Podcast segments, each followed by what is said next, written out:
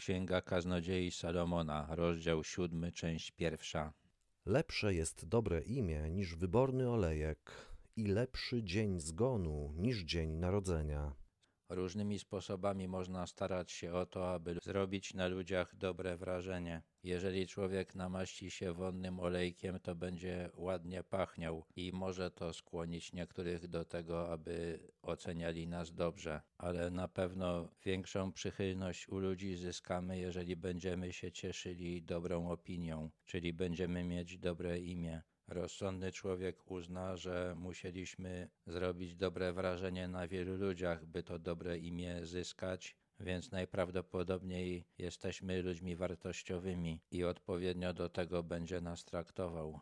Lepiej iść do domu żałoby niż iść do domu biesiady, bo tam widzi się kres wszystkich ludzi, a żyjący powinien brać to sobie do serca. Śmierć innego człowieka przypomina nam o tym, że sami kiedyś umrzemy i to nie jest przyjemne. Śmierć drugiego człowieka odłącza nas od niego. Jeśli byliśmy z nim blisko, jeśli byliśmy do niego przywiązani, to jest to dla nas strata i przykrość. Ale z drugiej strony śmierć jest podsumowaniem życia i po śmierci można powiedzieć, kim zmarły był. Można się z jego życia czegoś nauczyć. Gdy człowiek się rodzi, to nic jeszcze o nim nie wiadomo. Dlatego Salomon uznał, że dla zdobycia mądrości większe znaczenie ma śmierć innych ludzi niż ich narodziny.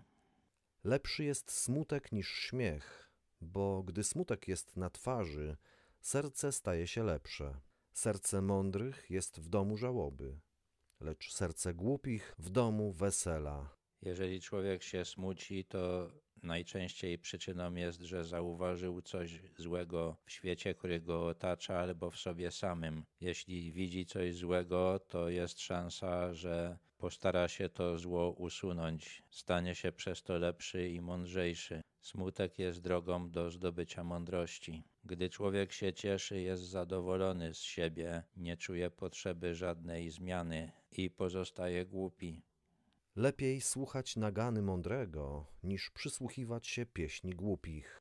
Bo jak jest z trzaskiem cierni płonących pod garnkiem, tak jest ze śmiechem głupiego. To również jest marnością.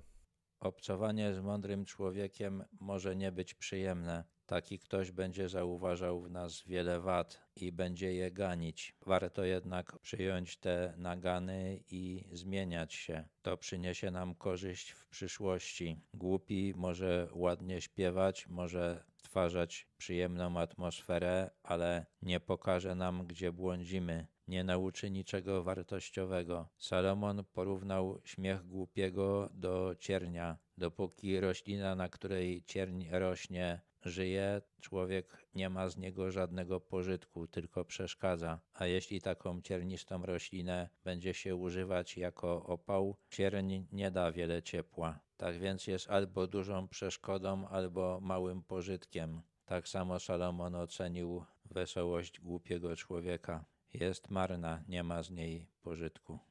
Zaiste wyzysk robi z mędrca głupca, a przekupstwo gubi serce. Salomon przestrzega, że mądry może zgłupieć. Dzieje się tak, kiedy zaczyna wyzyskiwać innych ludzi. Żeby zagłuszyć wyrzuty sumienia, musi sobie wmówić, że wcale tym ludziom nie robi krzywdy. Musi zacząć siebie okłamywać i wierzyć w swoje własne kłamstwa. Podobnie będzie też postępował, jeżeli przyjmie łapówkę. W obu tych przypadkach będzie czynił głupcem sam siebie. Lepszy jest koniec sprawy niż jej początek. Lepszy jest człowiek cierpliwy niż pyszałek. Nie bądź w swym duchu porywczy do gniewu, bo gniew mieszka w piersi głupców.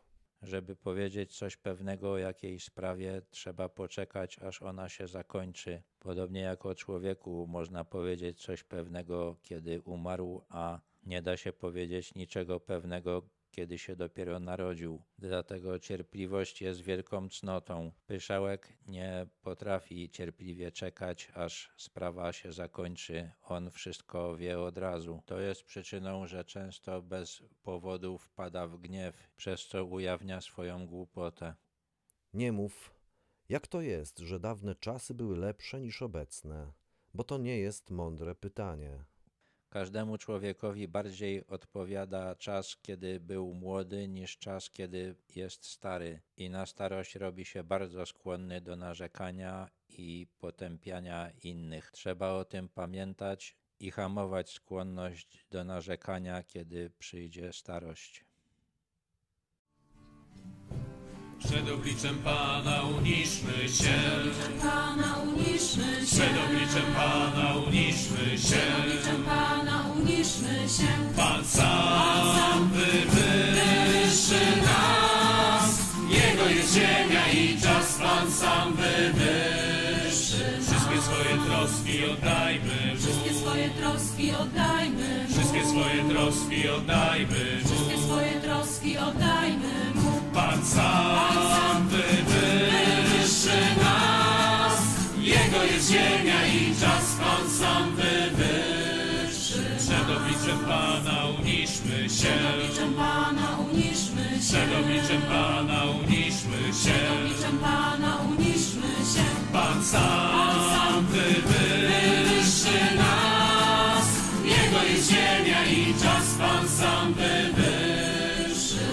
swoje troski oddajmy Mu. Wszystkie swoje troski oddajmy Mu. Wszystkie swoje troski oddajmy Mu. Wszystkie swoje troski oddajmy Mu. Pan sam, Pan sam wywyższy nas.